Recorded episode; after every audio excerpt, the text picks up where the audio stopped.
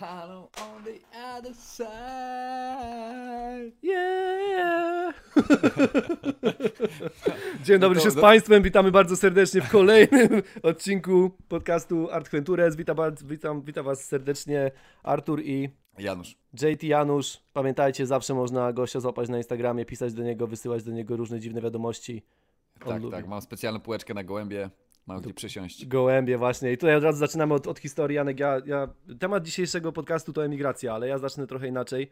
Zacznę trochę... Takim też emigracją. Temat dzisiejszy to Zaczniemy dzisiaj od gówna, dokładnie.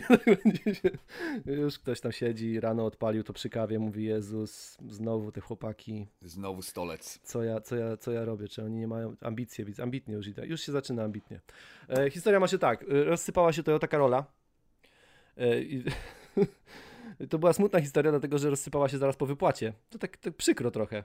Już to super. Na jeden, super. No właśnie nie, no bo widzisz te pieniążki, już się cieszysz, mówisz, już wyrwałem się, bo już w końcu nie będę z tej warstwy niskiej społecznej, niższej, już się tak cieszysz, taka radość, jest jak małe dziecko. Mówi, wiesz jak to jest? Jak dostałeś kiedyś 10 zł, biegłeś do sklepu i mówisz, wszystko sobie kupię, wszystko mogę kupić po prostu. Chipsy, kinderki, orężadę, no jestem królem życia. To ja miałem tak samo, podjechałem do banku, żeby... A ty kupowałeś 4 fajki. nigdy, jeden fun fact about me, nigdy nawet nie miałem papierosa w ustach. Nigdy. To jest taka rzecz, jeżeli kogoś by to ciekawiło, jeżeli ktoś kiedyś chciałby zrobić quiz o Art Ventures, to już ma jedno pytanie. Nie pali, wciąga. Nie, no co ty, nigdy w życiu. Nie ma takiej opcji. Wracając, podjechałem do banku, żeby przerzucić pieniądze oczywiście na wszystkie same legalne operacje, żeby tutaj też jak ktoś podsłuchuje to same legalne operacje. Bo nielegalne to przez Bitcoin. Nielegalne to tam wiesz. Lekki sponsor wybuchów za granicą. W skarpetach pytam na Polacy na Islandii, czy możesz mi wziąć taką małą paczkę do Polski, czy możesz wziąć tą małą... To są takie części do roweru. I wychodzę z tego banku, wsiadam do samochodu, puszczam sobie tą gangsterską muzykę jak zawsze, chcę wrzucić bieg, w automacie jest Toyota Corolla, chcę wrzucić bieg, no i ten bieg sobie, ten drążek od biegów sobie lata, ding dong, ding dong, ding dong, ding dong. Mówię coś, albo tak po prostu przytyrałem przy tym bankomacie, wbijając te numery, mówię, patrzę na tego bica, żyły jeszcze nie wyszły, mówię nie no, tyle siły to ja nie mam. Patrzę, wiesz, odpalam, chcę ruszyć, wycofać, żeby móc wyjechać z tego parkingu i moje życie mówi mi... I tak siedzę w tym aucie i mówię, to się nie dzieje po prostu. Panie losu, Panie Bożu, nie rób tego adventure'u, bo przecież widzisz, że chłopak się stara, próbuje coś. Po nocach siedzi teraz z Jankiem, nagrywa tutaj, żeby wyrwać się z tego kółka po prostu nieszczęścia. No, ale a tam słyszy taki szept, tocz mnie. Dokładnie. No i co? No i trzeba było szybko zadzwonić do mechanika, interwencja, musiał przyjechać, podpiąć mnie tam. No i też miałem takie wyzwanie, bo on powiedział do mnie, mówi, słuchaj Artur, jest taka sprawa, możemy to odpalić, wrzucę cię na bieg, na ten drive, ale auto ci nie może, ono nie może zgasnąć, musisz dojechać do warsztatu, warsztat 40 km dalej, musisz dojechać. Ja mówię, to jest challenge, ja lubię, po pracy od razu, dobrze, fajnie, wyzwanie. Będę mógł sobie dopisać do tej listy na ścianie, którą mam, będzie już 6. pozycja w tym roku. Udało się. Dojechałem... Takie guziczki przypina się do tego, do bluzy. Dokładnie. Już niedługo gadżety będą kolejne te przypinki właśnie, wpineski różne, dostępne na sklepie Art Ventures, którego jeszcze nie ma. I zajeżdżam po ten warsztat, udało mi się, wychodzę z tego samochodu, już mówię, ja już w głowie mam te wszystkie cyferki, mi się wyświetlają jak w kasynie, jak robisz tego jednorękiego, to ja już widzę te wszystkie po prostu cyferki, jak mi zaraz w ryja dadzą te koszty tej naprawy tego samochodu. Tak. Mówię, dobra, zostawiłem kluczyki, idę, no i muszę jakoś wrócić, bo to wszystko dzieje się, warsztat w Keflavíku, ja mieszkam w Reykjavíku, po prostu zaufany mechanik, więc nie kombinuję, gościu jest szczery w stosunku do mnie, chociaż ci mechanicy, nie wiem Janek, czy masz takie doświadczenie. To taki najlepszy przyjaciel twój, jak ci naprawię samochód. Tak, ale wiesz, z mechanikami ja lubię z nimi rozmawiać przez telefon z reguły, albo tak normalnie na żywo, bo to jest takie jak... Oni z nimi się trochę rozmawia jak z dealerami, tak. Nie wiem, to, że miał doświadczenie, koledzy tylko opowiadali, ale chodzi o to, że oni tak, wiesz, zawsze mówią, to tyle kosztuje, ale rozglądają się na boki, wie pan, możemy to załatwić, możemy tam części jakieś ogarnąć, może wyjść taniej. Oni zawsze mają taki vibe, że jak coś, to czujesz, że robią ci dużą przysługę. Czujesz, że oni zawsze robią ci dobrą przysługę. To jest takie dobre uczucie, jak chcesz sobie właśnie poprawić humor, to dzwonisz do mechanika. Tak. I przeważnie mówią, panie, kurde, to jest spieprzone na całe życie, ale... Kto panu to robił? Kto panu to robił tutaj? Co to było?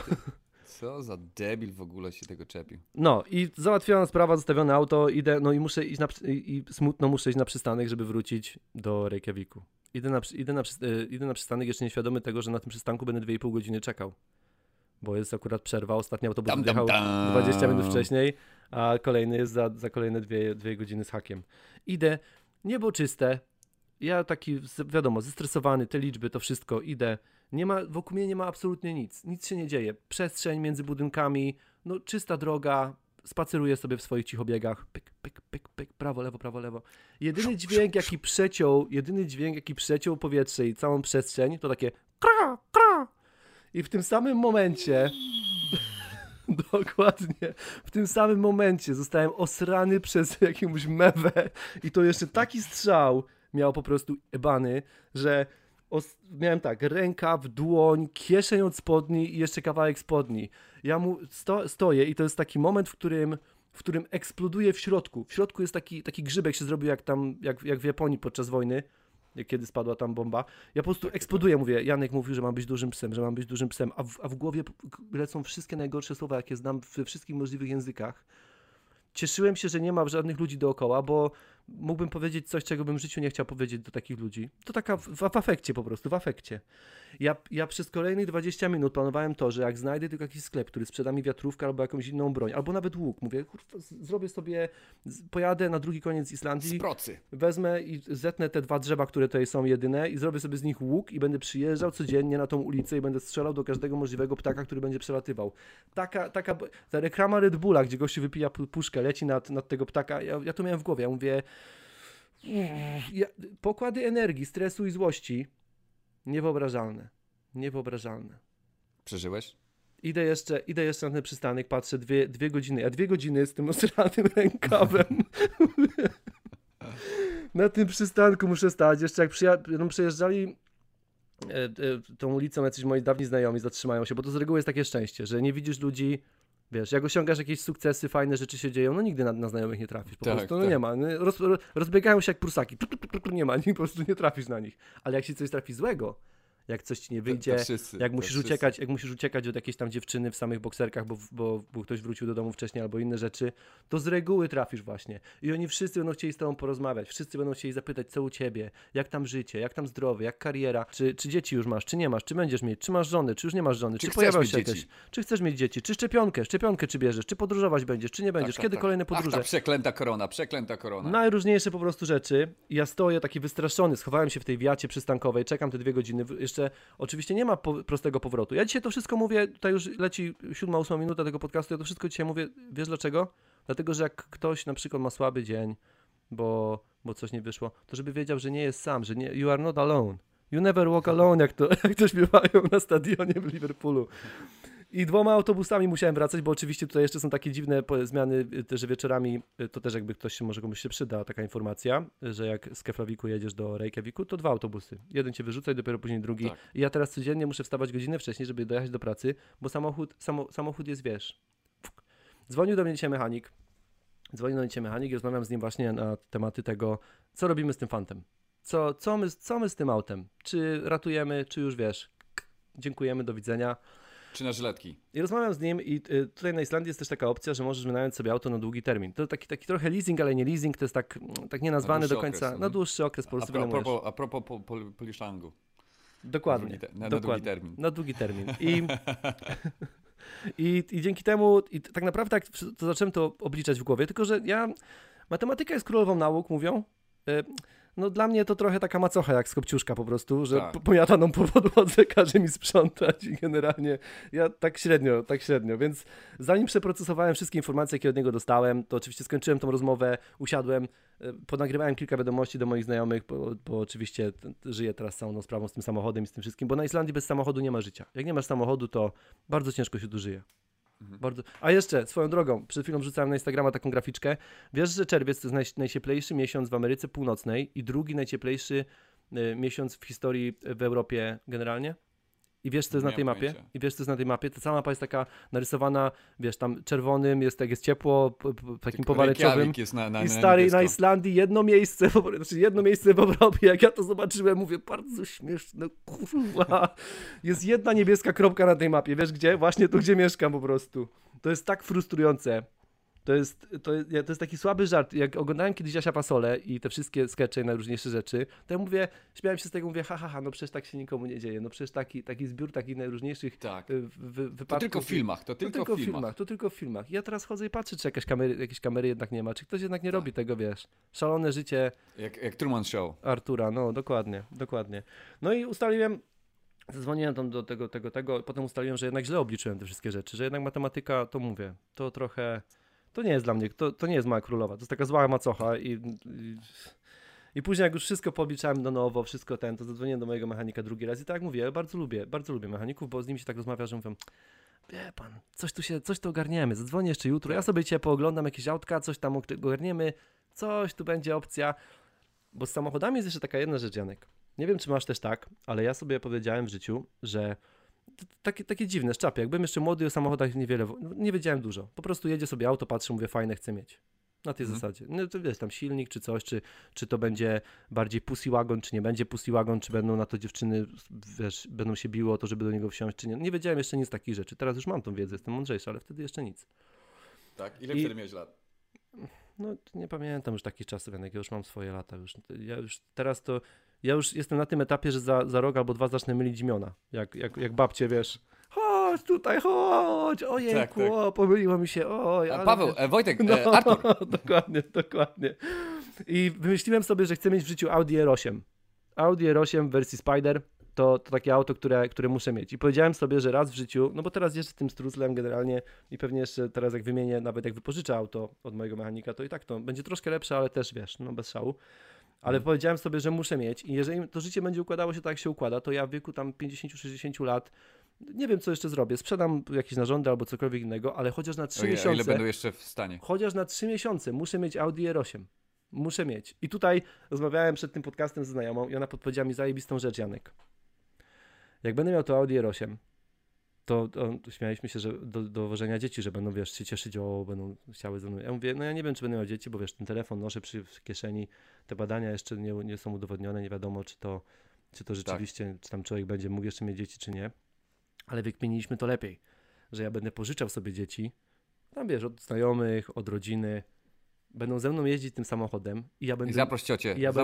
Najlepszym, będę zajebistym wujkiem, zajebistym dziadkiem i ja będę specjalnie to robił, będę woził je na lody, do kina, zajebisty będę mówił im, że są w ogóle super, są świetne, pobiłeś kogoś, super, nie uczysz się, wolność jedyna, będę zajebistym wujkiem, tak że one potem jak będą wracały do domu, to będą swoich rodziców, czy tam wiesz, dziadków, czy innych, będą terroryzować, będą mówiły...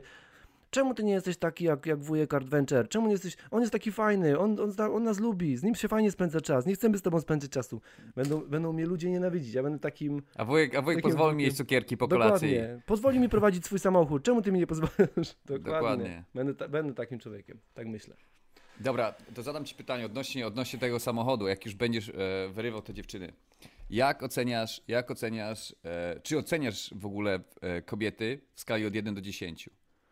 Ja w ogóle przepraszam, Janek, że tak się rozgadałem, że 10 minut, dopiero pierwsze zdanie, Janek w 10 minucie. Cześć, Janek. Dobrze, Januszu. Cześć wujek, wujek. Fajnie, że jeszcze jesteś tutaj.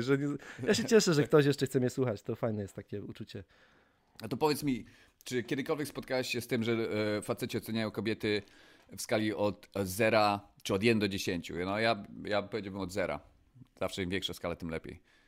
Czy spotkałeś się z czymś takim? Ja spotkałem się i w tą stronę, że kobiety też tak robią. Okay, że faceci, dobrze, że kobiety... Dobrze. Zgadzam się, jak najbardziej. Przepraszam, powołany będzie odpowiadał na pytania. Tak jest.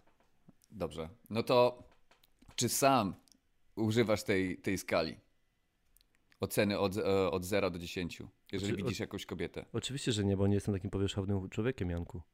No a dlaczego to musi być powierzchowne? Bo to możesz oceniać wiesz, wiele rzeczy. Pracuję nad PR-em, Janek, no próbuję, żeby tutaj trochę, że dobrze, może inne rzeczy. Powołany... Oczywiście, że tak, oczywiście, że są cyferki, dobrze, oczywiście biorę pod uwagę to, że też mnie tak oceniają. Powiedz mi, Co twoim zdaniem jest dychą? Jeżeli przykładowo jakaś dziewczyna pyta cię, ty, albo kolega pyta się, oceń mi moją dziewczynę. Będzie nasza ulubiona, znaczy twoja ulubiona, moja, ja też jestem fanem, Angelina Jolie, takie to. Jolie? To jest 10, to jest tam... Dobrze, teraz, bo ja powiem ci dlaczego. Ja bardzo często ładuję się w kłopoty i nawet kilka dni temu kolega mnie zapytał, ma bardzo ładną dziewczynę i pyta się, jakbym ją ocenił. Ja mówię, stary, no... Taki, to nie jest twój kolega, takich pytań się nie nadaje kolegom, Janek. To nie jest dobre pytanie. Nie zbaczajmy z tematu. Ja bym chciał usłyszeć, co dla ciebie jest, wiesz, dychą. Opisz mi dziesiątkę. Bo ludzie bardzo często, wiesz, jak dziewczyna się go pyta, a ty, no to jak tam wyglądam? I wszyscy mówią, o 9,5. Ale wiesz co, to jest o tyle niewygodne pytanie, Janek, że... To jest bardzo niewygodne pytanie, ja wiem, więc proszę odpowiedzieć. Ja chciałem, przepraszam bardzo, chciałem teraz udzielić, grzybek wciskam, ding, teraz jest moje dwie minuty na odpowiedź. To jest o tyle niewygodne pytanie, dlatego że jeżeli nie masz sprecyzowanego typu osoby, czyli na przykład, nie wiem, nie jest to długonoga brunetka z biustem D, która ma piękne ciemne oczy i tak dalej, no to ciężko jest ci ocenić, jakby ustalić jedne kanony dla dziesiątki. To nie chodzi o kanony, ale to musi być tak przykładowo. Ja ci powiem, do czego ja zmierzam, bo ja się pokłóciłem nawet ze swoimi partnerkami życiowymi, to nie raz. I to są poważne kłopoty w związku. To nie jest tak, że to jest takie haha hihi, bo to miesiącami się ciągnie później. No i pytają się, wiesz, jak mnie oceniasz? Ja mówię, no 6,5. A mnie... I słyszysz po prostu tą palpitację, słyszysz jak serce wali tej drugiej osobie. Ja mówię, dobrze, no ale zastanówmy się na tym. I to nie jest tak, że ja siebie oceniam na 10, a kogoś oceniam na 6. Bo ja siebie oceniam na 4,5. Więc ja zawsze tak tłumaczę, no to dobrze, co jest dla ciebie dychą? Dla mnie dycha to jest osoba po pierwsze fizycznie sprawna i to wiesz, to... Fizycznie sprawna tak bardzo, jak jej życie na to pozwoliło. Czyli dba o swoją fizyczność. Ogólnie od życia dostała też w genach kilka tam bonusów. No. Czyli ładnie wygląda, ma ładne kształty. Brazylijskie pośladki czy nie? A, no to już od ciebie zależy. To co ci tam pasuje. W każdym razie musi ci odpowiadać, jeżeli chodzi o wygląd. Musi być wysportowana. Musi być inteligentna. Musi być zdrowa. Musi być bogata i musi być popularna. To jest moja dycha. Jeżeli nie spełniasz jednych z tych warunków, no to tracisz punkt. No tak. I wiesz, i tak naprawdę, no to jak już się dobrze zastanowisz, to większość osób, które znasz, nawet ładnych, nie jest albo bogata, albo popularna. To już nigdy nie może być dychą.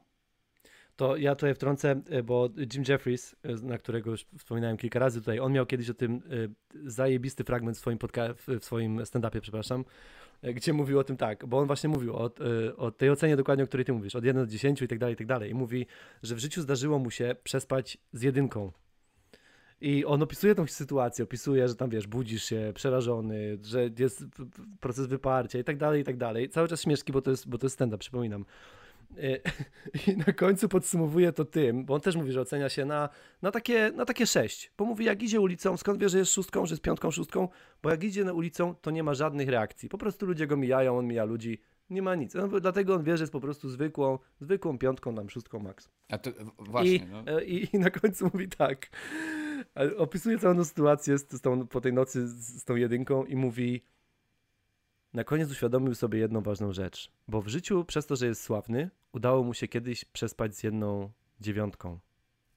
I mówi, ta 9, jak się obudziła następnego dnia, to miała dokładnie taki sam dzień, jak ja, kiedy obudziłem się obok tej 1. I to jest takie po prostu szczere i jednocześnie, no... Życiowe, bo ci mówi, że ten ktoś miał dokładnie te same rozkminy. Boże, co ja tu robię, jak to się stało? Już więcej nie piję, to już jak więcej nie wydarzy. Tak topić, tak. Dokładnie. No ale chciałem tylko tak nawiązać do wiesz, zwykła 5. Dla mnie, wiesz, jak jesteś 5, to już musisz coś znaczyć. Bo wszyscy tak, myślę, że 5 to jest średnia. To nie jesteś średnio, jak masz 5. 5 to już jest całkiem nieźle, moim zdaniem. Bo rodzisz się, to już wyskakujesz na 0, bo...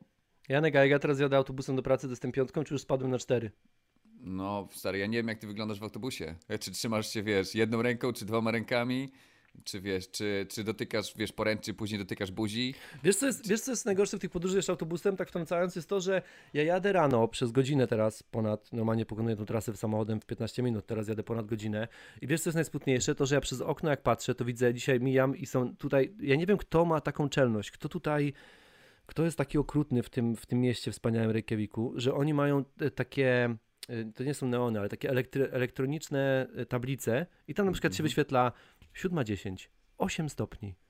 Ja mówię, zgiń, przepadnij po prostu, ktokolwiek zamontował takie coś, żeby przypominać ludziom, że tu jest tak kurwa zimno, 8 stopni i to się świeci i mijasz to i ja już od rana muszę walczyć. A jednocześnie, wracając na moment, zarzucę, chyba, że chcesz coś jeszcze dodać do tego tematu dziesiątek, dziewiątek, ósemek, piątek. Do tej twojej czwórki? Do mojej czwórki. Jak narzekasz w autobusie, no to na czwórki nie dostaniesz, człowieku. To musisz być jeszcze pozytywną osobą, żeby mieć tą, wiesz, dychę. W tych czasach mówienie, że jest się pozytywnym, to trochę niebezpieczna sprawa, bo jak ci na teście wyjdzie, że jesteś pozytywny, to... No, w zależności jakie testy robisz. To jesteś wtedy mocną dwójką albo jedynką dla wszystkich dookoła przez 2 tygodnie, wiesz o co chodzi. To jest... No, być może. Ale ja chciałem tak na moment zrobić takiego trochę kiwkę, taki terminologia teraz euro cały czas jest, więc wracamy. Taki mały dribbling zrobię na połowę przeciwnika. Kto wygra mistrzostwo? Kto wygra? No, najlepsza drużyna. No nie wiem, ja tego nie śledzę. Przez to, że to euro jest tak porozbijane wszędzie i że już Polska nie gra, to ja już nie śledzę. Okay. Nie, żartuję nigdy, bo znaczy nie jestem aż takim fanem wielkim polskiej reprezentacji, żeby też tutaj ktoś tego nie zrozumiał. Wracając, chciałbym zrobić taki mały dribbling do tematu poprzedniego naszego, tego, który był ostatnio i też oczywiście teraz jak ktoś nie słuchał, to może to ma do nadrobienia. Chciałem rzucić jedną historię, dlatego że kiedy powiedzieliśmy o tym Jordanie, o tej zmyślonej jego historii, o tej skłamanej, kiedy tam trochę słyszałem w twoim głosie taki żal i rozczarowanie, bo mówisz... Nie rozczarowanie, ten Michał właśnie okłamał, to nie jest historia, ale wiesz dlaczego mi się ta historia podobała, kiedy oglądałem ten cały serial, całą serię? Nie, bo ja miałem taką sytuację w realnym życiu na prawdziwo. Okej. Okay. To teraz cofniemy się w czasach, kiedy internet jeszcze był dużo wolniejszy i tak dalej. Druga gimnazjum w moim wykonaniu. Zmieniła nam się nauczycielka od geografii. Czyli 3 lata po tym, jak Jezus Chrystus dokładnie, się urodził. Dokładnie. Lekcja geografii. Pierwsza lekcja, to była druga chyba lekcja. Druga lekcja geografii z nową nauczycielką, panią wicedyrektor, dlatego że nasza poprzednia nauczycielka dobrze tam fajnie się wydarzyło w życiu, że zaszła w ciąży, więc miała urlop. No i mieliśmy nową nauczycielkę i jednocześnie kombo panią wicedyrektor. I to jest jedyna nauczycielka, jedyna pani pedagog w mojej całej historii edukacji, której ja nigdy imienia i nazwiska nie powiem, dlatego że jej nie szanuję, to jest jedyna osoba, której ja nie szanuję w swoim życiu, jeśli chodzi o taką strukturę, tą całą szkolną i edukacyjną. Zaraz powiem ci dlaczego. Dlatego że mój dobry kolega Rafał, którego pozdrawiam bardzo serdecznie, bo wiem, że odsłuchuje czasami tych podcastów. Pozdro, Rafał. Zajumał mi ćwiczenie od geografii. Wiesz jak jest, no w Polsce często są takie nieoficjalne kooperacje, w szkołach szczególnie, dlatego że ten program jest tak dziwnie napisany trochę. Ja tego nigdy nie robiłem. Nie, Janek, ty po prostu jesteś tym zagubionym 13 apostołem po prostu. Gdyby tam Pan Jezusek cię dostrzegł, to byłbyś tym 13. Dokładnie. Żadnych nigdy grzechów, nie kłamę, jestem dobrym człowiekiem. Jak ty chodzisz po prostu w lato na bosaka, to kwiatki wyrastają z ziemi. Ja wiem. Jak Judasz przyszedł się ze przywitać, nawet mu ręki nie podałem. Dokładnie, ja wiem. Ale takie kooperacje i on po prostu pożyczył siłowo trochę ode mnie to ćwiczenie. No oczywiście jesteśmy dobrymi kolegami, więc nie było z tym żadnego tam też pretensji, ani żadnych takich. No i na lekcji angielskiego, na której on pożyczał ode mnie pracę domową, ta pani od angielskiego była taką osobą, która nigdy nie reagowała po prostu. To była fajna nauczycielka, bo ona po prostu uważała, że wiesz, musisz się nauczyć minimum, resztę uczy się kto chce. Takie dorosłe podejście, trochę traktowała nas jak studentów, to mi się akurat podobało. No ale tego dnia akurat zdenerwowała się, miała akurat zły dzień, wstała, zabrała te ćwiczenia i wracając do lekcji geografii, wchodzimy do klasy, to jest druga moja lekcja z tą panią nauczycielką. I ona wchodzi, pyta się, czyje to? Znaczy, czyje są te ćwiczenia, żeby też nie było tak, że nieładnie powiedziała, czyje są te ćwiczenia? No i my wstajemy, oczywiście dwaj winowajcy, ona numer, bania, dziękujemy. Nie ma tematu. Rozumiesz, nie ma rozmowy. Zapomniałem o tym, że się pytali o numer dzienniku. I rozumiesz, po tej lekcji, bo ja utrzymałem ten spokój, utrzymałem ten luzik, mówię, no przecież ja jestem bez winy tutaj, to się nic nie wydarzyło, mówię, na pewno da się to jakoś wyjaśnić, jesteśmy dorosłymi ludźmi już, wyjaśnimy tak. to jest, nie, przepraszam, to nie była, co ja mówię, gimnazjum, co ja w ogóle pieprzę te głupoty, to było liceum już. liceum? Nie, gimnazjum, Goliłem się przed lekcją. Właśnie tak myślę, mówię, ja już mam ten wiek, że mi się mylą daty. Dobra, nie, to było gimnazjum. Idziemy do niej, no już jesteś prawie dorosłym człowiekiem, jesteś już takim człowiekiem, który wchodzi w dorosłość. Idziemy do niej po tej lekcji i wiesz, i jest ta rozmowa, że mój kolega, właśnie Rafał, mówi do niej, przepraszam panią, ale ja ukradłem to ćwiczenie, jestem winowajcą, jestem winnym, jestem złym człowiekiem. Ja chcę wziąć całą winę na siebie. Pani dopisze mi tą, i anioły zaczęły śpiewać tą ocenę negatywną. Wiesz, bardzo, bardzo też w porządku ruch z jego strony, nie? On mówi, że poproszę, żeby mi pani to dopisała, że to jest moja wina. On nawet nie wiedział o tym, miał tu wyjąłem z plecaka, bez jego świadomości. Ja stoję tylko z boku, nic nie mówię. Ona mówi, ale chłopaki, mnie to nie interesuje, ja nie będę wnikała, kto co, jak. Sprawa jest zamknięta. Sprawa jest rozwiązana. Wicedyrektor, tak? Sprawa jest zamknięta, sprawa jest rozwiązana. I wiesz co, to jest ten patent, że odsłuchuję też dzisiaj, w pracy odsłuchiwałem podcastu Stanowskiego z Wojewódzkim i tam podobało mi się jedno zdanie, które czasami takie jedno zdanie, jedno słowo wpada do ciebie, uderza cię w głowę, na zasadzie masz ten natłok informacji najróżniejszych, ludzie rozmawiają, ale nie słyszysz i nagle coś takiego, pojawi się jedno zdanie, jedno słowo, które cię uderza i masz takie Alleluja, nagle pojawia się oświecenie, taki promień z nieba po prostu spada na ciebie, masz takie oświecenie. Stanowski mówi tam tak, zapyta go Wojewódzki, pyta go, jaki ma najlepszy swój tekst, czy ma taki tekst, który uznaje, że jest, bo to są dziennikarze, że ma najlepszy. On mówi, no nie wiem, pewnie któryś z tych, które napisałem, kiedy byłem wkurwiony. I ja tak słucham, tak, wiesz, nagle takie mam, co tam się podziało? I kontynuuję ten wątek i on mówi tak, bo ja kiedy jestem zły, kiedy jestem taki w takich dużych tych, to ja po prostu jestem najlepszy, ja wtedy produkuję najlepsze rzeczy. Najostrzejszy umysł. Dokładnie. Mi się to przypomniało, bo kiedy ja chodziłem samotnie po Nepalu w tamtym roku, 2 lata temu, przepraszam, chodziłem po Nepalu i rozmyślałem najróżniejsze rzeczy, bo masz dużo czasu, jak chodzisz sam w górach.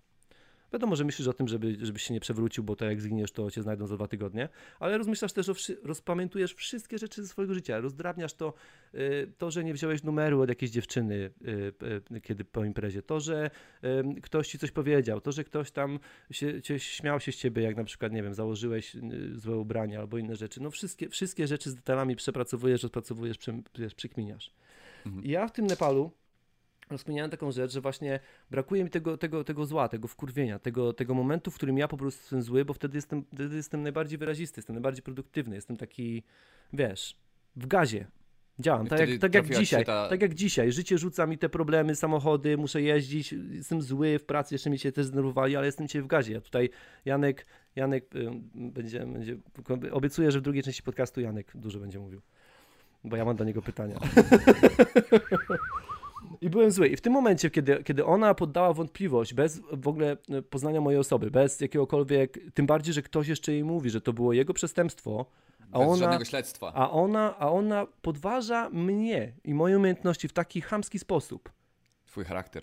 Mój charakter. Stary, to była jedyna, w całej historii mojej edukacji to był jedyny rok, kiedy ja rzeczywiście skrupulatnie czytałem do przodu rzeczy, które były w książkach, przygotowywałem się. Ja siedziałem, bite 40 minut, praktycznie na każdej lekcji, ja się patrzyłem po prostu na nią. Jak ona padały jakieś pytania w klasie, bum. Ja wiem, że to teraz trąci trochę arogancją, ale ja wtedy byłem w takim trybie, zapisałem się na wszystkie konkursy, jakie były, na wszystkie olimpiady, chodziłem na kółko geograficzne po lekcjach dodatkowo. To był taki po prostu, dlatego tak wtedy Michał właśnie w tej serii całej mówi, że on to po prostu wziął i to się stało personalne, stało się osobiste. Że ten tekst, to było zmyślone oczywiście, ale to się stało osobiste. Dokładnie, więc tutaj jest jedna różnica, bo jeżeli chodzi o twoją historię... Więc dla mnie to się stało osobiste wtedy, w tym momencie. I jak najbardziej, jeżeli ktoś wyrządza ci krzywdę i chcesz udowodnić swoją nadproduktywnością, czyli takim, to się chyba nazywa strajk włoski. Nie. Strajk włoski, ja tutaj wrzucę, bo to jest bardzo ciekawa sprawa i bardzo przydatna sprawa w życiu. Strajk włoski dzieje się wtedy, kiedy twój pracodawca cię na przykład nie słucha, nie reaguje na twoje komentarze, inne rzeczy, więc wykonujesz pracę turbo dokładnie, ale swoją nadproduktywnością. Nie, zmuszasz go. Nie, to jest inaczej. Po prostu wykonujesz pracę według wszystkich możliwych reguł i zasad. Nie dokończyłem zdania, ale ty nie. Ale bo to się zupełnie do niczego innego odnosi. Strajk włoski wykonujesz w momencie, w którym chcesz wkurzyć swojego pracodawcę na tej zasadzie, że wykonujesz wszystko tak dokładnie, że produktywność spada do najniższego poziomu. Zamiast na przykład, nie wiem, produkować 50 sztuk, produkujesz 10, bo wykonujesz wszystko według turbo i on cię nie może zwolnić. Koszta rosną. Dokładnie, on cię nie może zwolnić, bo według wszystkich możliwych zasad postępujesz super ja to produktywnie, super fajnie. Rozumiem, ale... Zgadzam się, ale jeżeli chodzi o strajk włoski, to ja się odnosiłem do tej nadproduktywności, czyli po prostu, tak jak powiedziałeś, skupiasz się na jednej rzeczy tak bardzo, że że brakuje ci czasu, żeby dokończyć inne rzeczy. Nie, tutaj po prostu miałem turbo skupienie miałem. Janek. Dokładnie i skupiałeś się na jednej rzeczy tylko po to, żeby udowodnić, tak. Żeby coś udowodnić. Tak. A na końcu jeszcze wyszła taka hamuwa, w sensie jest zakończenie roku, ja idę do tej pani. Tu jeszcze będę używał słowa pani, chociaż to też powiedziałbym, że jest za wysokie.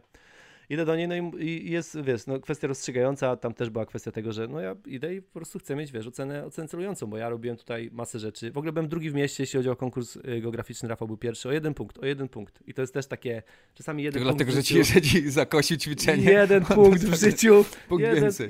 w życiu po prostu cię, wiesz, i jesteś drugi. I to jest takie, głupio jest być drugim w życiu. Już lepiej bym był trzeci, to miałbym, wiesz, większy spokój. Nie. Ale byłem drugi. Jednym punktem z Rafałem przegrałem na etapie miejskim i tak dalej. No więc idę do tej pani nauczycielki, mówię, że no teraz tutaj... Ja już myślę, że to jest formalność, że wiesz, że dziękujemy, zamykamy ten rozdział, rozstajemy się w zgodzie. Mówię, okej, było fajnie, to było jakieś tam wyzwanie, coś. Ona mówi, no Artur, będzie ocena bardzo dobra. Ja w ogóle patrzę na nią w szoku, mówię, co, że jak, co, przepraszam? Tutaj coś, jak? Ona mówi, no bo ja w historii swojego nauczania, tam nie wiem ile ona miała, 15-20 lat nauczania, ja wystawiłam tylko, nie wiem, tam 5 albo 6 ocen celujących. Ja czyli mówię, jej ego. Ja stoję, patrzę na nią, mówię, naprawdę po tym całym roku, tych wszystkich gier i zabaw, które mieliśmy przez cały rok, ty stawiasz mnie teraz na równi z ludźmi, którzy po prostu robili to, co jest wymagane w programie, to minimum, które jest wymagane na 5 i ty mnie teraz wrzucasz do tego samego worka, na samym końcu jeszcze taka jest akcja. Ja tak, wiesz, i to jest też takie, przytaczam tą historię dzisiaj, bo w ostatnim podcaście mówiliśmy też o tym, że czasami możesz zrobić wszystko dobrze, a nie dostać wyników, które ci się należą po części, a czasami możesz zrobić wszystko gdzieś tam może wyjść na opak, a jednocześnie końcowy wynik może wyjść dobrze. To też słyszałem od Willa Smitha. Will Smith taki nagrał TikTok, który o tym właśnie mówił. Dlatego wrzucam to jeszcze tutaj jako dodatek na tej zasadzie, że czasami może być w życiu tak, że będziesz starał się turbo, poświęcisz czemuś sporą część swojego czasu i energii, a jednocześnie ktoś, bo tak jak właśnie mówiłem ci ostatnio, że ktoś sprawi, że powie ci nie i tyle. I to jest tak samo jak Joe Rogana dzisiaj słuchałem i on też powiedział, że chciał być ilustratorem na przykład i przez jednego nauczyciela właśnie w swojej szkole średniej zamknął ten temat, nie robił tego przez kolejnych tam 5 czy 10 lat w swoim życiu, tylko dlatego, że ten nauczyciel powiedział, że on jest po prostu słaby, żeby tego nie robił. I wiesz, takie podejście. Jeżeli słucha nas jakiś pedagog albo ktoś, kto jest nauczycielem lub chciałby być nauczycielem, nie róbcie tak nigdy. Okej, no to nie, dobra, to teraz... Jest, bo teraz to jest naprawdę złe i potem taki człowiek z taką skazą idzie na studia, robi międzynarodową turystykę i zarządzanie, idąc tym rozpędem geograficznym i wyjeżdża i mieszka na zimnej Islandii, jest mu zimno. Okej, dokładnie, dzisiaj też będzie po angielsku, więc... No chyba nie będzie, bo za chwileczkę będziemy musieli kończyć, bo to ten czas się kończy. 30 minut mamy na razie. No właśnie, to czyli czas... Jeszcze 20. No to tak szybko skomentuję tego Michała. Michał, i dlaczego ja się nie zgadzam z tym, co on zrobił. Michał wymyślił to sobie. No ale stary, no jeżeli to cię napędza, jeżeli to ci daje energię i sprawia, że przeskakujesz kolejny poziom, to ja mogę sobie wymyślać takie rzeczy tydzień w tydzień. Proszę cię bardzo, ja cię nie będę trzymał za rękę i mówił ci, wiesz, ale tego nie robię. Ja się po prostu z tym nie zgadzam. Ja tego nie zrobię, bo jak sam, wiesz, zdążyłeś powiedzieć tutaj o kilku swoich sytuacjach, jest milion rzeczy w życiu, które cię może zranić, może cię zniechęcić i nie musisz być zły na kogoś, tylko dlatego, że ci brakuje, wiesz, energii. Jeżeli nikt ci czegoś złego nie zrobił, no to nie bądź zły na niego, bo to jest szubractwo, moim zdaniem. I oczywiście, wiesz, to jest sport i Michał tam zagrał mecz i nikogo tam nie zbił, ale go upokorzył. I wiesz, i o to w sporcie chodzi poniekąd. My chcemy zobaczyć, że ktoś tak dominuje, że drugi sobie z tym nie radzi. Więc za to płacimy. To jest... wedle zasad koszykówki nic złego się nie stało, ale jeżeli chodzi o zasady, wiesz, czyjegoś charakteru, osobowości, moim zdaniem to jest bardzo zła cecha. Ja, oczywiście Michał to jest Michał, będę go kochał do końca życia, więc nie będę tam na niego zły, ale... Michał Jordan, żeby też ktoś, jak tutaj wpada pierwszy raz, żeby nie pomyślał, że mówimy o jakimś takim Michale tam... Nawet żeby ktoś pomyślał, że mówię o Brzozowskim. Michael Jordan. Więc tutaj twoja historia się różni od tego, bo ty miałeś powód. do tego, żeby być na kogoś, wiesz, zniechęcony i swoją nadproduktywnością udowodnić, że jednak coś znaczy. I moim zdaniem to było jak najbardziej pozytywne zachowanie z twojej strony. Znaczy, ja nie wiem, jak tam się zachowałeś później na lekcjach, czy tam pyskowałeś, czy nie pyskowałeś. Zakładam, że nie. Kulturka była. No to pięknie. Trzeba, no bo wiesz, bo chamstwo generuje chamstwo, więc no ja staram się zawsze jeśli mogę, to unikać bardzo. Dokładnie, więc to jest jedna rzecz. Jeżeli chodzi o Joe Rogana, ja miałem podobne sytuacje. Moja nauczycielka z muzyki w podstawówce powiedziała mi, że ja nie będę śpiewał. I to złamało mi serce, po prostu złamało mi serce, chociaż nie wiedziałem, że chcę śpiewać. Nie miałem pojęcia, że chcę śpiewać, i jak ona mi powiedziała, że ja nie będę śpiewał, że nie mam głosu, tak okej, no to nie mam tego. I to po prostu latami odkrywałem to, że to miało tak ogromny wpływ na moje życie, że praktycznie żadna inna rzecz do głowy mi nie przychodzi, jak myślę o tym. Żaden inny moment w moim życiu nie był tak znaczący.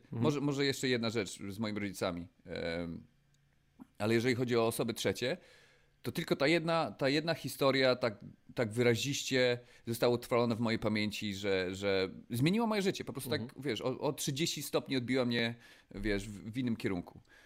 Ale z drugiej strony miałem nauczycielkę, która się nazywała Lidia Wojtyna. Kiedyś nazwałam ją Lilia przez przypadek. Ale tak. I od tej pory właśnie nazywam ją Lilia.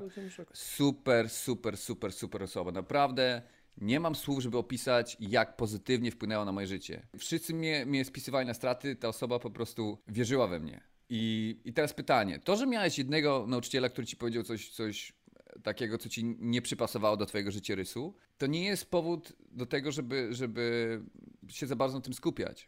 Mamy też pozytywnych nauczycieli, mamy ludzi, którzy mają pozytywny wpływ na nas i na tym się opierał, jeżeli chodzi o bazowanie swojej opinii na temat, wiesz, szkoły czy czegoś takiego. No tak, oczywiście. Ja tutaj tylko dorzuciłem historię jako właśnie nawiązanie do tej historii połączonej z Michałem i z tym, że czasami możesz znaleźć pokłady motywacji w tym, że ktoś po prostu w ciebie zwątpi albo niekorzystnie cię oceni, a ty uważasz, że jest to po prostu krzywdząca opinia i to wyzwala w tobie tą złość i energię i jesteś w stanie... Tą motywację do tego, żeby udowodnić, że jednak się mylą i ja jestem jak najbardziej za tym. Ja sam szukam takich sytuacji, gdzie będę mógł udowodnić coś komuś, wiesz, na zasadzie zdrowej konkurencji.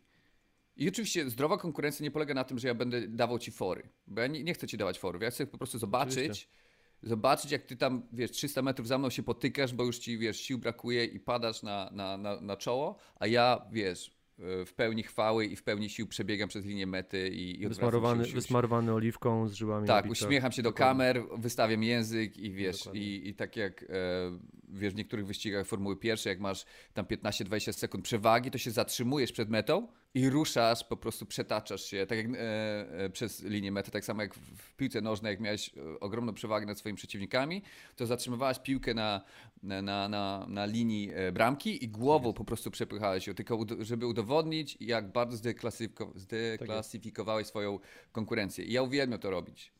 Więc jeżeli coś takiego zrobiłeś, to ja ci biję brawo, tak się powinno robić, moim zdaniem.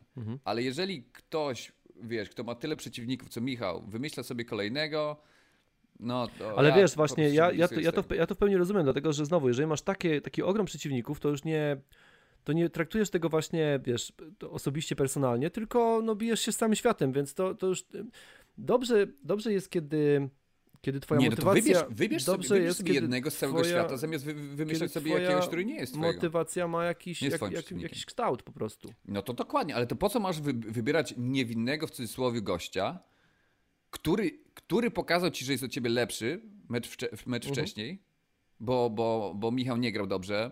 Znaczy nie grał dobrze. Grał dobrze, ale to nie był ten poziom, do którego jesteśmy przyzwyczajeni.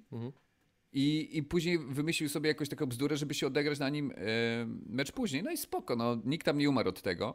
Ale moim zdaniem, jak masz przynajmniej 20 000 ludzi, bo Michał może spokojnie w 1000 albo 10 000 liczyć, ile ludzi go nie lubiło. Spokojnie. No tak. To po co wybierasz 20 000 pierwszą osobę tylko po to, żeby się zmotywować do kolejnego meczu? Po co wymyślasz, jeżeli masz taki asortyment ludzi, którzy nie są ci przychylni? Jeżeli ktoś na przykład chciałby sobie wymyśleć, że bierze personalnie ze mną jakąś rywalizację i dzięki temu wyskoczy wyżej, to można, ja pozwalam jak coś. Nie, no to spoko. Gdyby ktoś chciał sobie myśleć takie jak najbardziej, takie tylko nie mów później, że wiesz, o jadę, jest zimno, że ptak mi ofajda. No ale właśnie, o to chodzi, że ktoś powie tak, o, ten gość nie lubi ptaków, a ja jestem akurat fanem i teraz, to jest teraz personalne, ja teraz będę najlepszym gościem, najlepszym podcasterem, najlepszym podróżnikiem, najlepszym człowiekiem, no nie wiem, w Reykjavíku i wiesz, i będzie mi to udowadniał i później ja będę go tam followował i będę klikał i będę dawał lajki i takie rzeczy. Jeżeli tak się wydarzy, jak najbardziej, ja propsuję, ja nie mam z tym żadnego problemu. Jak najbardziej. A propos jeszcze tej sytuacji twojej też, jak przeprowadziłem się do Nowego Jorku, pierwszy raz wyszedłem do sklepu i też gołąb po prostu siedział i czekał na mnie. To nie był przypadek, i dwa razy w życiu mi się to... Upatrzył cię. Tak, i narobił na mnie i patrzy na mnie. Wiesz, patrzy z góry. Wiesz, co jest o tyle zabawne, że jesteś w takich emocjach, zły jesteś po prostu, a ludzie piszą, kiedy się dzielisz tą historią, to dostajesz wiadomości od ludzi, o to na szczęście. No tak. Kto wymyślił taką historię, że jak narobi na ciebie ptak, to jest raptem na szczęście. No kto miał tak dużą, gibką wyobraźnię, żeby tak, dorobić do tego to jest teorię, ciekawe podejście. Ludzie jak znajdą pieniądze, to mówię, a to na szczęście, to więcej pieniędzy znajdziesz. Nie, to było twoje szczęście, właśnie je znalazłeś i tyle tego szczęścia było. Może to jest tylko 10 groszy albo tam, wiesz, 15 pensów, cokolwiek to nie było, ale to jest wszystko, co ci życie da, więc... A propos szczęścia, Janek, mam jeszcze taką jedną rzecz, którą chcę tu wrzucić trochę za kołnierz, bo wysłałeś mi wideo, ten gość nazywa się chyba Michael Peña, o ile dobrze pamiętam, taki starszy koleżka, który mówił o tych 5 znajomych. Mhm. Ja tu jeszcze zrobię kolejny dribbling. 2 albo 3 podcasty wcześniej mówiliśmy o 5 znajomych, których masz wokół siebie. Którzy mają wpływ na twoje życie. Wpływ na ciebie. Mam tutaj do ciebie takie zapytanie, Janek. Czy masz... Czekaj, tylko podsumujmy. W tym wideo facet to jest taki starszy koleś. Tak, inwestor. Inwestor i ostrym językiem sypie. Bardzo ostrym. Czy chciałbyś, żeby twoje dzieci były takimi samymi przegranymi jak 5... takich dupków, z którymi ty się zadajesz. Dokładnie. Coś w tym stylu, tylko że on tam jeszcze kilka, wiesz, kilka schabowych dosypał. Dokładnie. Roznosi się, wracamy do tej teorii, że 5 twoich najbliższych znajomych ma bardzo duży wpływ na twój sukces, na twój rozwój i to, gdzie w życiu akurat jesteś albo zmierzasz. Mhm. Mam do ciebie teraz, Janek, pytanie. Czy masz 5 realnych znajomych, z którymi spędzasz czas i którzy mają wpływ na ciebie i na twój rozwój? Jak na razie nie. Miałem, ale przez to, że przeprowadziłem się, przez to, że zmieniam wiesz, miejsce zamieszkania dosyć często, no to... Znaczy nie wiem, co masz na myśli mówiąc realnych, czy tak jak ty, że widzimy się tylko... Nie, właśnie, bo chciałem do tego nawiązać, dlatego że wydaje mi się, że jest bardzo duża różnica między właśnie znajomościami takimi, jakie my mamy i tutaj przypomina mi się scena z filmu Good Will Hunting, który mega polecam, bo jest to dla mnie fenomenalny film, mój ulubiony. I tam jest scena, w której Sean rozmawia z Willem i właśnie pyta go, czy masz jakichś znajomych, którzy są dla ciebie właśnie wyzwaniem, którzy sprawiają, że jesteś... Czyli terapeuta rozmawiał z pacjentem. Tu nie chcę też spoilerować za bardzo o tym filmie, po prostu polecam, żeby każdy sobie obejrzał. Ale teraz taka rozmowa, czy masz takich znajomych, którzy cię stanowią dla ciebie wyzwanie, którzy cię motywują, którzy są dla ciebie taką zdrową konkurencją. I on mówi, no mam tych swoich takich ziomeczków tam z budowy, z pubu. On mówi, no nie, ja nie mówię o takich ziomeczkach, którzy są dla ciebie lojalni, w których ty się czujesz w towarzystwie komfortowo. Względem ciebie lojalni. Dokładnie. Tylko takich, którzy będą cały czas generować w tobie taki głód, czy motywację, czy to, że rzeczywiście wyjdziesz z założenia, że okej, ja też muszę zacząć coś robić, bo oni mnie wszyscy tutaj, oni są tacy fajni, są super. Muszę im dorównać. Gdzieś tam działają, tak. Rozwijają się, ja też chcę. No i on zaczął wymieniać, wiesz, mówi tam Nietzsche, Freud i tak dalej. Szekspir, no. A on mówi, no fajnie, tylko że oni wszyscy nie żyją. Z nimi nie masz z nimi realnego kontaktu, nie masz z nimi realnej konwersacji. I tak bardzo jak cenię sobie znajomość na przykład z tobą, z Radkiem i z ludźmi, którzy znowu są moimi pacemakerami, czyli takimi ludźmi, którzy nadają mi tempo i do których ja gdzieś tam, na których patrzę z podziwem i staram się też robić rzeczy w życiu, żeby nie zostać z tyłu, żeby nie zamykać tego wyścigu. Ale uważam, że problem nasz polega na tym i to jest taka super moc, która jest jednocześnie przekleństwem. Nie wiem, który superbohater miał taką historię, a wiem, że któryś miał, tylko ja nie kojarzę tych wszystkich bohaterów, tam Avengersów i całej reszty, że ta supermoc zwana niezależnością i tym, że przez to, że żyjemy tyle lat na emigracji, przeszliśmy przez bardzo dużo rzeczy samemu, jesteśmy w stanie wiele rzeczy samemu ogarniać, jest naszą supermocą, bo mamy siłę, mamy niezależność i nie wiem, nie ma tego strachu, nie mamy tego poczucia takiego, że ojejku, co teraz mam zrobić? Wiesz, no obsrał mnie ptak, ja nie mam ojejku, jak ja teraz wrócę do Reykjavíku, tylko... działam. No, taki żart słaby, ale starałem się rozbić. Chodzi bardziej o to, że mamy tą niezależność, mamy tą siłę, mamy te wszystkie rzeczy, ale jednocześnie ta supermoc staje się twoją słabością. Dlatego, że gdzieś,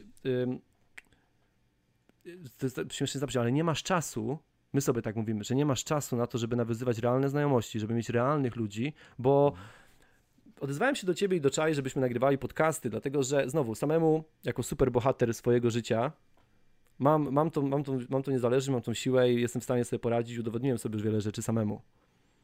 Ale żeby teraz wykonać kolejny krok, żeby zdobyć kolejny progres, żeby przeskoczyć kolejny płotek w tym życiu, stwierdziłem, że potrzebuję właśnie nawiązać więcej znajomości, mieć takich realnych wyzwań. I na przykład zarówno ty, jak i Czaja w tych podcastach, dlatego ja dzisiaj robię te kiwki i wracam do niektórych tematów, bo dzieje się tak, że kiedy ja nagrywałem sobie samemu rzeczy, to jest dla mnie proste, bo ja lecę sobie z tematami, mam to mniej więcej ułożone.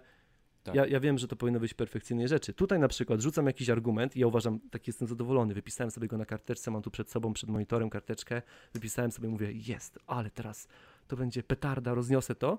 I ja siedzi Janek po drugiej stronie i mówi, stary, co to w ogóle jest? To jest jakiś z czapy, ja się w ogóle z tym nie zgadzam. I ja od razu jestem złapany na wykroku, bo ja byłem zajarany tym i to sprawia, że ja się znowu muszę rozwijać, muszę być bardziej, myślenie, wszystkie te komórki się rozbiegają znowu po mojej głowie, mówią, kurde, panika, trzeba działać, trzeba robić. I uważam, że to jest naturalny właśnie progres do tego, żeby osiągać więcej. I słucham znowu sporo podcastów i w tych podcastach, między innymi też właśnie w tym, który odsłuchiwałem dzisiaj, Stanowski, Wojewódzki, pada pytanie od prowadzącego, pyta, jak byś podzielił 3 rzeczy, czyli ciężka praca, talent i szczęście, te 3 aspekty, tak, ostatnio ty mnie pytałeś o dietę, regenerację i tego typu rzeczy, tak. Tam były te 3 sprawy, które miały wpływ na twój sukces w życiu i tam przeważającą, najwięcej, 70% tego było szczęście i kiedy zacząłem się zagłębiać w to i słuchać ich bardziej, o co chodziło z tym szczęściem, to chodziło o to, że oni po prostu byli, tam się zazębiały te wszystkie rzeczy na zasadzie, że byli w odpowiednim miejscu, w odpowiednim czasie, poznali kogoś, ktoś otworzył im drzwi, ktoś ich polecił, ktoś pozwolił im na przykład napisać jakiś artykuł, ktoś i dzięki temu oni, wiesz, wypłynęli, dzięki temu oni się rozwinęli.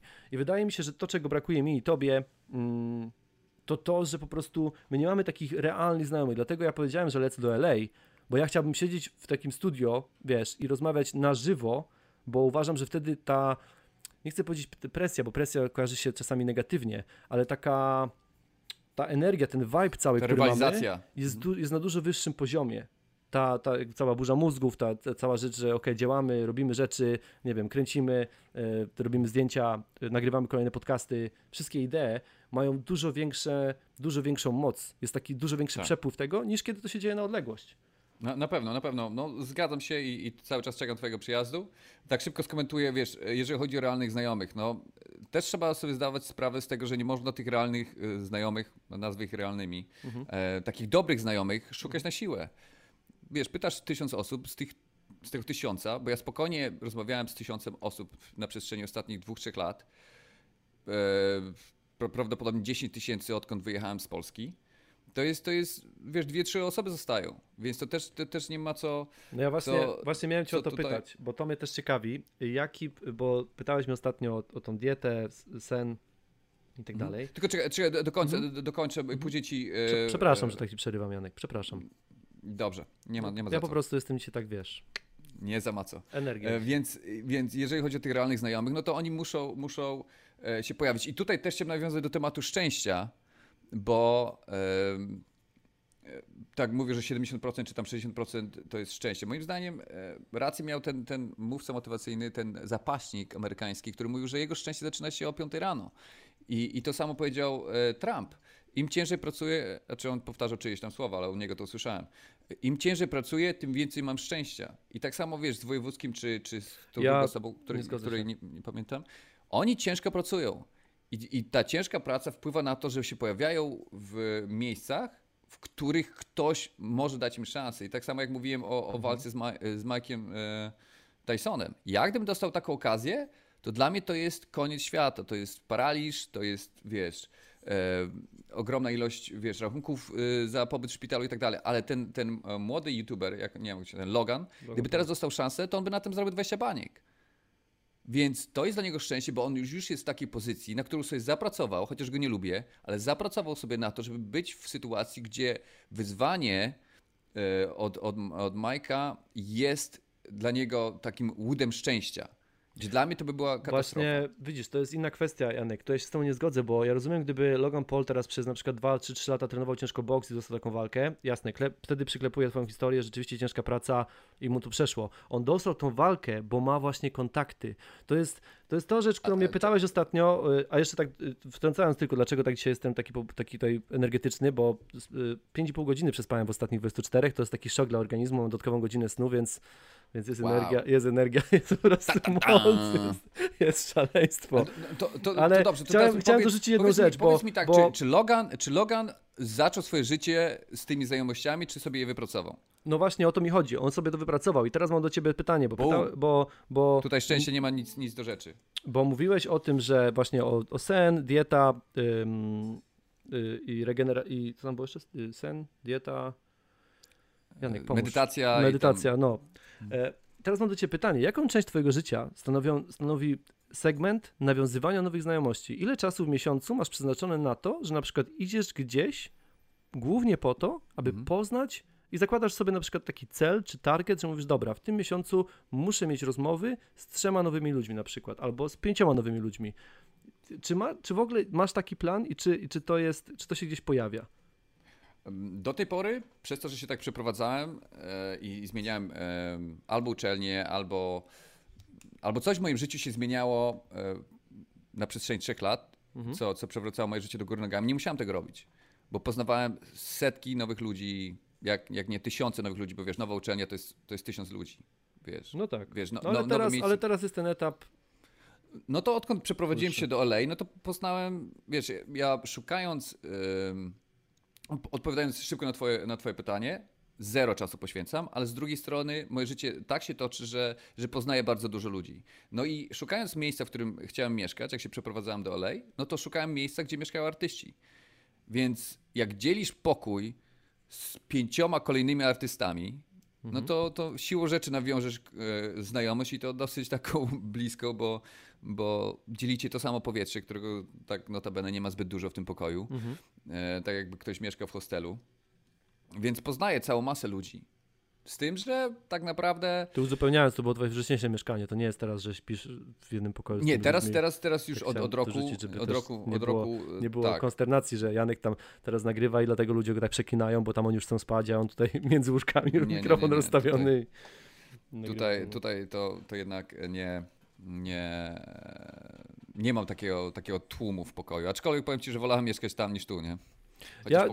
Ja właśnie uznaję, że to jest właśnie ten problem tego poznawania nowych osób i nawiązywania nowych kontaktów, bo znowu ten pierwiastek szczęścia, o którym mówimy, wiesz, oczywiście, że ten sukces tych ludzi nie wydarzyłby się bez ciężkiej pracy. To jest tak, jak ostatnio mówiliśmy, 40 godzin tygodniowo to nie jest żadne osiągnięcie w życiu, jeżeli masz taki etat. To jest norma, to jest punkt wyjściowy, to jest punkt startowy. Tak samo tam, no, ta praca musi być włożona, musi iść za tym jakiś warsztat i musi być kawałek talentu. Ten talent jest znowu dyskusyjny, bo czasami może mieć go mało, ale uzupełniać go ciężką pracą i vice versa. Tak.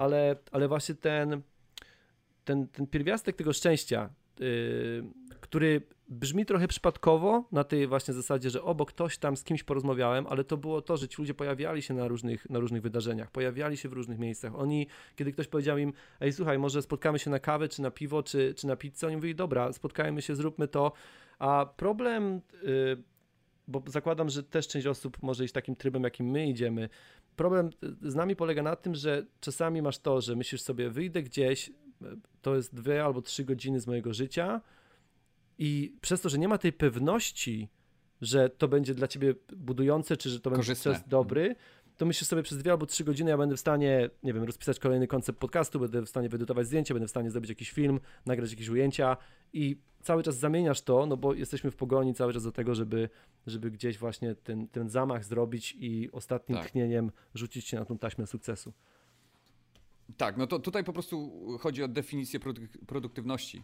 moim zdaniem możemy to sprowadzić do definicji produktywności. Czy bardziej będziesz produktywny, jeżeli przerwiesz swoją pracę i pójdziesz, nawiążesz nowe znajomości i zaczniesz pracować w inny sposób albo z innymi ludźmi, albo jak będziesz trwał w tym, co robisz, tylko będziesz mocniej cisnął w tym samym kierunku, w którym idziesz. No i na pewno gdybym był bardziej towarzyski, no to byłoby mi łatwiej z wieloma rzeczami. Dużo więcej rzeczy mógłbym się nauczyć i to jest, no ostatnio widziałem takie zdjęcie, o którym ci mówiłem, że moją toksyczną cechą jest to, że sam sobie radzę swoimi problemami, nigdy nie proszę o pomoc. Dokładnie. Więc zniknij i wróć, jak sobie już z tym problemem poradzę. Więc no to jest takie moim zdaniem śmieszne zdanie, że sam sobie poradzę z tym problemem, że sam sobie muszę radzić z problemami. Aczkolwiek, wiesz, u mnie to było na takiej zasadzie, mnie kiedyś mój wujek nazwał ciapciakiem. I no do tej pory mam, że tak powiem, w głowie to, że nazywali mnie ciapciakiem, wiesz, mazgają i wiesz, że ja byłem o półtora roku młodszy od mojego brata, mój brat się tam trzymał ze starszymi kuzynami i tam, wiesz, jak jesteś o 5 lat młodszy od kogoś, to różnica wieku jest tak duża, że nie możesz mu podskoczyć, że jest totalna dominacja. Jeżeli jest półtora roku, to cały czas walczysz o to równouprawnienie. Dokładnie. Jest ten dystans jest bardzo widoczny. Jest tak. W sensie, że możesz jeszcze złapać właśnie i możesz rywalizować z taką osobą, nie? Tak. I wiesz, ja zawsze byłem odpychany na bok, wiesz, przez to, że mój brat był dużo wyższy, dużo silniejszy i dużo lepiej zbudowany, to on się trzymał z dużo starszymi ludźmi. Wiesz, i mógł sobie na to pozwolić, bo wyglądał jak dużo starszy, nie? A ja tam wyglądałem tak średnio, mnie zawsze wyzywali od słabych, wiesz, tak byłem młody, ciapciak, wiesz. Nigdy nie miałem okazji poczuć, wiesz, takiego równouprawnienia. I od tamtej pory pamiętam, miałem 19 czy 20 lat, przeprowadziłem się do Krakowa. Dzięki mojej mamie, dzięki mojemu tacie, za co bardzo im dziękuję, bo musieli się naprawdę wyżyłować, żeby utrzymać mnie, zwłaszcza mnie, też mojego brata, ale zwłaszcza mnie na studiach i to była katorga, kredyty, nie kredyty, tylko po to, żeby mógł być w prywatnej szkole aktorskiej. No i pamiętam, siedzę tam, jest zimno, mieszkam w takiej ruderze, że głowa mała, jestem głodny, pamiętam, jechałem tramwajem i pomidor leżał na ziemi, mówię, kurwa mać, jestem tak głodny, że muszę podnieść tego pomidora, bo nie wytrzymam. I powiedziałem sobie, że jak podniosę tego pomidora, to będzie koniec. To ostatnia bariera zostanie złamana i później będę sprzedawał swój tyłek na rogu i nic mnie już nie będzie powstrzymało od najbardziej niemoralnych, wiesz. Pomidor jako symbol upadku, to tak. Tak. I powiedziałem sobie, że nigdy nie przekroczę tego progu i że nigdy już nie będę płakał. Bo wiesz, oczywiście nie chcę tutaj negatywnie przedstawiać łez, ale powiedziałem sobie, że nigdy już nie będę płakał, że nikt mi nie powie, że jestem, wiesz, ciapciakiem, że nikt mi nie powie, że jestem ten słaby i że nie dam rady. I od tamtej pory zacząłem, wiesz, radzić sobie z problemami sam i mówiłem w ostatnim podcaście, że mój kumpel się do mnie już nie odzywa, bo cały czas go prosiłem o pomoc i na końcu jeszcze, wiesz, nie poświęciłem mu na tyle czasu, na ile on zasługiwał. Więc to nie jest tak, że ja nie proszę o pomoc, bo ja też wykorzystuję ludzi, chcąc, nie chcąc. Ale ja wolę sam sobie radzić z problemami, niż być osobą, która czeka, aż ktoś mu pomoże. Bo no niestety świat nie jest konstruowany tak, żeby na każdym rogu stał gość i pytał się, ty, przepraszam, czy wszystko w porządku? Ja wiem, ale to jest ten problem i to jest taki kasus, wydaje mi się, budowy domu. Na zasadzie możesz wybudować samemu dom. Oczywiście, że możesz. Od podstaw, od pierwszej deski możesz postawić całą chatę. Tylko problem polega na tym, że są części takie konstrukcyjne, których samemu no, nie będziesz w stanie zrobić do końca dobrze, nie utrzymasz sobie samemu okna i tak dalej, więc ten dom będzie wybudowany przez ciebie, ale będzie troszkę pokraczny.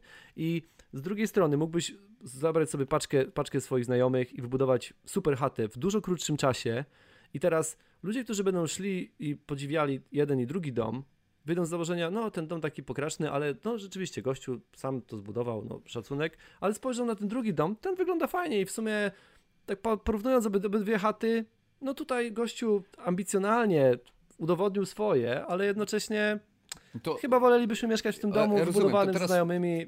Teraz pytanie, po rapersku, wiesz o co chodzi. You know what I'm saying. You know what I'm saying, bro? Więc teraz pytanie, czy masz takich znajomych, którzy pozwolą ci zbudować taki dom, jaki chcesz?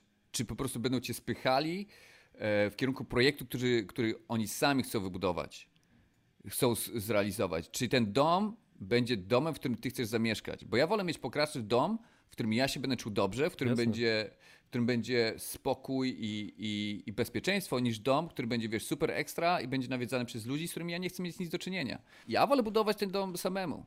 Bo jak na razie, co prawda, wiesz, jest dużo ludzi, którzy mi Janek, jak ja będę chciał pomóc ci budować dom, to powiesz mi nie? Czy jak to jest w końcu?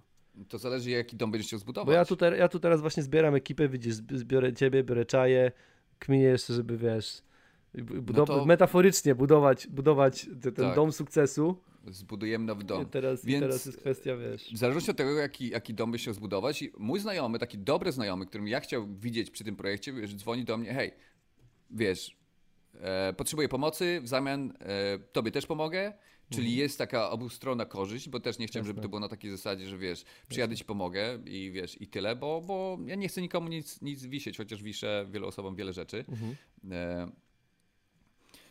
I wtedy byśmy usiedli i ja bym przedstawił swój plan, wysyłam plan do tej drugiej osoby i doszlibyśmy do jakiegoś porozumienia i wtedy zaczynam budować. Jeżeli się zgadzamy, no to super. Jeżeli się nie zgadzamy, no to mówię dzięki za pomoc. A jak duży stół negocjacji masz? Czy to jest taki mały stolik, wiesz, przy łóżku tylko? Czy to jest taki stół rzeczywiście okrągły, duży, dużo krzeseł jest i możemy siadać, rozmawiać? Nie ma stołu. Ja nie muszę siedzieć przy stole, żeby negocjować, w takim metaforycznym. Wiesz, u mnie negocjacje nie polegają na tym, że, wiesz, dobra, dobrze, to teraz ty mów, ja będę mówił. Negocjacje polegają na tym, że ja non-stop zwracam uwagę na to, co się dzieje. I ta osoba też powinna non-stop zwracać uwagę na to, co się dzieje, bo słowa to są tylko słowa. Jeżeli nie zwracasz uwagi na to, jak się ktoś zachowuje, w momencie, kiedy nie zdajesz sobie sprawy, że go oglądasz, to te negocjacje, nawet jeżeli je wygrasz, to nie jest do końca powiedziane, że ta osoba dotrzyma słowa. Więc dla mnie ważne jest, żeby oceniać drugą osobę poprzez pryzmat tego, co ta osoba robi na co dzień.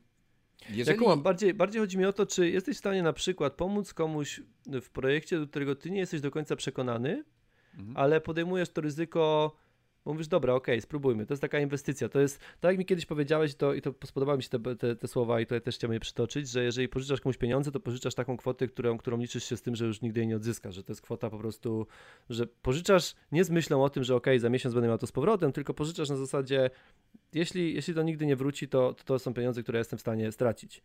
I teraz moje zapytanie brzmi tak, czy w swoim systemie aktualnie funkcjonowania i jakby działania masz taki segment czasu, który jesteś w stanie zainwestować w kogoś, nawet do końca nie będąc przekonanym, czy jego projekt, wiesz, jest dobry i czy ma znaczenie, i chciałbym, żebyś teraz nie mówił o Art Ventures, bo tutaj wiemy, że to jest duże ryzyko i hazard. Dla mnie, znaczy, teraz pytam skomentuję, poza ten podcast. Skomentuję ten komentarz. Dla mnie Adventures to jest ogromna pomoc. Ja się przy tym rozwijam. Cieszę się, że możemy, wiesz, wspólnie spędzić czas, i jeżeli chodzi o inne projekty, no to, wiesz, karmienie bezdomnych to też był jakiś tam projekt, który sobie wymyśliłem, i, wiesz, ja nic z tego nie mam, oprócz satysfakcji. No ja wiem, ale to jest cały czas projekt jednoosobowy. Jeżeli mogę dokończyć. Teraz nie wiem, jeżeli będzie 200 lajków pod tym wideo, to Janek będzie mógł dokończyć. Tak. Taki szantaż. Podobały mi się jakieś te wideo. Jeżeli wbijecie 1000 łapek w górę, to kolejne wideo jutro i tak dalej. To internet jest pięknym miejscem. Proszę bardzo, Janku, dokończ. Więc ja ogólnie teraz nie mam czasu ani sił na to, żeby inwestować swój czas w projekty innych ludzi. Robię jakiś taki drobny projekt z kolegą, który nie ma szans powodzenia, bo tak zaczęliśmy go robić i widzę, że to zmierza donikąd, ale chcę spędzić trochę czasu z tym gościem, bo ciekawe rozmowy i tak dalej, więc ja korzystam przy okazji pomocy tej osobie w inny sposób, niż myślałem, że na tym skorzysta. Więc pomagam, ale to nie jest tak, że ja zainwestuję, wiesz, 3 tygodnie swojego życia w cudzy projekt. I pamiętam, Radek mi to powiedział, jak ja go poprosiłem, żeby zmontował film. On mi: stary, ja już nie robię nic za darmo. I ja powiedziałem: dziękuję. Ta sytuacja, w której ja zostałem odrzucony, nauczyła mnie wielu rzeczy. Wielu rzeczy, tak się powinno robić. I dlaczego, wiesz, za każdym razem, jak myślimy o współpracy ze znajomymi, to ty musisz tracić. Dlaczego nigdy nie ma czegoś takiego jak... No nie wiem, przychodzi do ciebie znajomy i powiedział: ty, zapłacę ci 2 razy tyle, zrób to dla mnie. Tylko zawsze jest: ty, zapłacę ci 50%, zrób to dla mnie. Ja się z tym zgadzam, że ten wyzysk wśród znajomych jest taką rzeczą, która jest bardzo irytująca i I tak jak powiedziałeś, no do jakiegoś podwykonawcy czy kogokolwiek innego nie poszedłbyś, nie powiedziałbyś: ej, słuchaj, zrób mi to za taką kwotę, tylko pogodziłbyś się z ceną, ewentualnie tam byś negocjował jakieś 10%, a nie walczyłbyś o... Więc kiedy kierują tobą takie motywy własnej korzyści, to ja się zgodzę z tym, że to nie ma sensu. Bardziej to, co ja na przykład u siebie zauważyłem, to jest taki brak możliwości, czy może strach właśnie przed inwestycją czasu. Bo ja cały czas mam tak mocno jakby gdzieś zapętlone, że jak mam tę chwilę czasu, to mogę to wykorzystać jakoś produktywnie, Ja mam strach przed takim jakby relaksem, powiedzmy, nawet robiąc coś po prostu z kimś, pracując coś dla kogoś, nawet wygłupiając się, powiedzmy. A jednocześnie pojawiła mi się ostatnio myśl, że przez takie wygłupianie się mógłbym czasami zyskać więcej, czasami do typowego przypadku, bo znowu...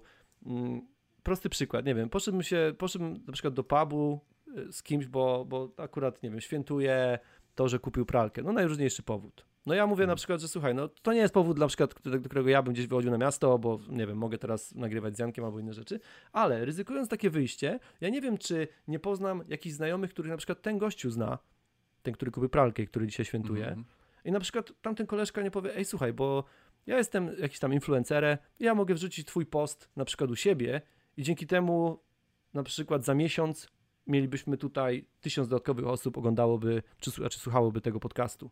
I ostatnio w głowie mam to, że podejmując właśnie takie decyzje, które kierowane są moją produktywnością, że to mogą być moje błędy, że ja mogę przez to, że skupiam się tak bardzo mam ten głód na to, żeby robić rzeczy, żeby tworzyć rzeczy, żeby dalej robić ten progres, że może właśnie to jest ten mój problem, ta moja supermoc, jaką jest to skupienie, powiedzmy, i ta droga, to ten bieg do tego, powiedziałem, będzie czołganie do sukcesu, może być jednocześnie moją największą przeszkodą aktualnie. No to, wiesz co, ja ostatnio poglądałem po raz kolejny wideo nagrane przez Simona Sineka, on się chyba tak nazywa, i on rozbijał na części pierwsze zachowanie ludzi, którzy odnieśli sukces. I to, co tutaj nie do końca się zgadzam z twoim przykładem, bo jak ja szukam jakiegoś projektu, pracuję nad jakimś projektem, z którego mamy czerpać korzyść, to ja nie myślę o tym, o ile ja z tego będę miał, tylko ile z tego my będziemy mieli. I jak wychodzę na miasto, to nie myślę, a ktoś mnie pozna, ktoś tam, wiesz, coś zrobi, tylko jak miło możemy spędzić czas, żeby ta osoba chciała ze mną spędzić czas jutro, albo pojutrze, albo pojutrze. Ja wiem, ale z drugiej strony masz... No. I to moim zdaniem, jak kierujesz się tym, ile mogę zyskać na tym... Nie, ja tego absolutnie nie powiedziałem. Nie chodzi mi o to, żeby przeliczać teraz wyjścia z znajomymi na korzyści, tylko o to, że przez to, że ja nie dedykuję sobie w życiu czasu na taką właśnie rozrywkę na zasadzie, że idę i chcę, żeby spędzać przyjemnie z kimś czas dla samego spędzania faktu przyjemnie czasu z kimś. Jezu, jak ja mówię czasami. To gdzieś tam może właśnie nieświadomie, bo to nie jest kalkulowane, że są właśnie takie straty. Że przez to, że próbujesz cały czas samemu działać, nie jesteś w stanie przeskoczyć, bo ja też, wiesz, ci sławni ludzie, wydaje mi się, mają też taki wspólny punkt, na przykład, nie wiem, Steve Jobs. No Jobs nigdy nie osiągnąłby tego sukcesu, gdyby nie ten koleżka, on się nazywał Woźnicki, ten jego główny programista, który napisał mu wszystkie kody i tego typu rzeczy. I wiesz, Michael Jordan też nie wiadomo, czy odniósłby taki sukces, gdyby nie menadżer, który poukładał drużynę wokół niego i który stwierdził, że okej, albo właśnie Scott Pippen. Więc to jest ostatnio przedmiotem gdzieś tam moich rozważań. Na pewno nie. Na pewno by nie odnieśli tego sukcesu, no bo nawet, wiesz, jak już mówimy o Jordanie, jak Pippena nie było przez pierwszą część sezonu, chyba w 97 czy 8, no to Chicago Bulls wcale nie grało jakoś tam super ekstra, no bo mieli jakiś tam sposób gry i nagle ten sposób musiał się zmienić i pomimo tego, że to tylko jedna osoba się zmieniła, no to jednak musieli naprawdę ciężko pracować, żeby utrzymać jakikolwiek sensowny poziom, więc na pewno, ale no sam nie wiem, no ja na pewno chciałbym widzieć siebie, wiesz, w towarzystwie ludzi, którzy coś mogą dla mnie zrobić, ale z drugiej strony nie chcę też się widzieć jako osoba, która wychodzi, bo chce coś, tak, chcę kalkuluję korzyści z tego, że z kimś wychodzi. Jeżeli wiesz, weźmiemy za przykład naszą znajomość, to nie było na takiej zasadzie, o wiesz, że o to z Arturem pójdę na siłownię, bo coś tam mogę z tego mieć. Ja po prostu, idę na siłownię. Tak. Jeżeli idziesz ze mną, no to w tym czasie miło spędzamy czas, to jest nasz projekt, w międzyczasie się nakręcamy do kolejnych projektów i wiesz, i jeżeli cię jutro nie będzie, no to trudno, jeżeli nic od siebie w zamian nie dostanę, to nie ma sprawy, bo ja już na tym skorzystałem przez to, że razem, wiesz, byliśmy. No ja, tu chodzi mi po prostu o to, że mamy nie mamy takiej żyłki, takich hazardzistów, żeby zaryzykować właśnie w tygodniu czy w miesiącu jakąś ilość czasu na to, że wychodzisz, jakby spędzasz czas na aktywnościach, które bezpośrednio nie popychają cię do przodu w tym, co robisz, w twoich działalnościach, w twoich projektach i tak dalej. No a jednocześnie, no mówię, nie mamy tego, żebyśmy budowali gdzieś, czy to jakieś relacje, bo ja tu nawet już nie mówię o kwestiach typowo takich, że ktoś tam biznesowo ci pomoże, czy w karierze, tylko czasami, no znowu, to jak my się poznaliśmy, było całkiem przypadkowe na siłowni, a jednocześnie cała ilość motywacji i takiego budowania charakteru, jaka powstała przy tym, to są wartości, których no jakbym tego nie obliczył. Jak zobaczyłem Janka na siłowni, to nie było tak, że mówię, a ja muszę z tym gościem pogadać, bo dzięki niemu pewnie zmotywuję się do tego, żeby wyjechać do Azji, dzięki niemu pewnie nawet jak nie będę miał budżetu na tą Azję, to i tak wsiądę w ten samolot, bo on powie mi takie i takie rzeczy. Nie było, tylko wtedy właśnie było to ryzyko. Na zasadzie okej, gada nam się dobrze, kiedy będziesz miał kolejny trening, pogadajmy znowu. I to było to ryzyko, które teraz wydaje mi się z biegiem lat i z tym, że znowu nie ma ten bilans porażek do sukcesów, nie jest na naszą korzyść. Mamy coraz mniej tego czasu, którym możemy tak grać odważnie. Nie rzucamy tego na stół, wiesz, nie ma tych żetonów z czasem, żebyśmy powiedzieli, dobra, w tym tygodniu idę sobie 2 godziny tu, czy 3 godziny tam i spędzam czas, który nie będzie spożytkowany na tej drodze budowania. Bądź tak, ja dzisiaj rano byłem na śniadaniu ze swoim znajomym. I ogólnie staram się to zmienić, ale nie po to, żeby coś na tym zyskać, tylko po to, żeby... Jasne.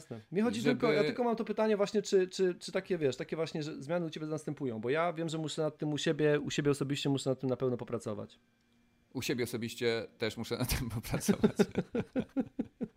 Więc chyba czas już zakończyć ten podcast. Tak, ja się zgadzam. Przepraszam wszystkim, miał być dzisiaj migracja. Będzie. Mamy przygotowany już cały koncept, więc to się pojawi w następnym epizodzie. Będę pytał Janka, dlaczego w ogóle wyjechał z Polski, skąd się pojawił pomysł na Hollywood i tak dalej, i tak dalej. Także już tutaj wrzucam jako taką małą zajawkę. Będzie też o pongliszu, czyli o języku emigrantów, to jak się pojawia, jakie są wady, jakie są zalety.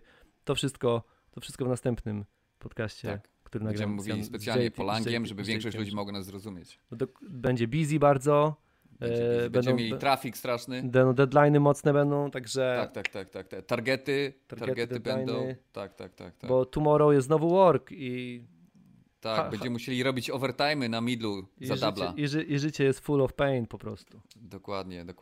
Tak, wiesz, musiałem poliszować te katlery. A codziennie na swoim szyfcie. Codziennie jest tutaj rain po prostu. Dokładnie. Dziękujemy wszystkim za uwagę.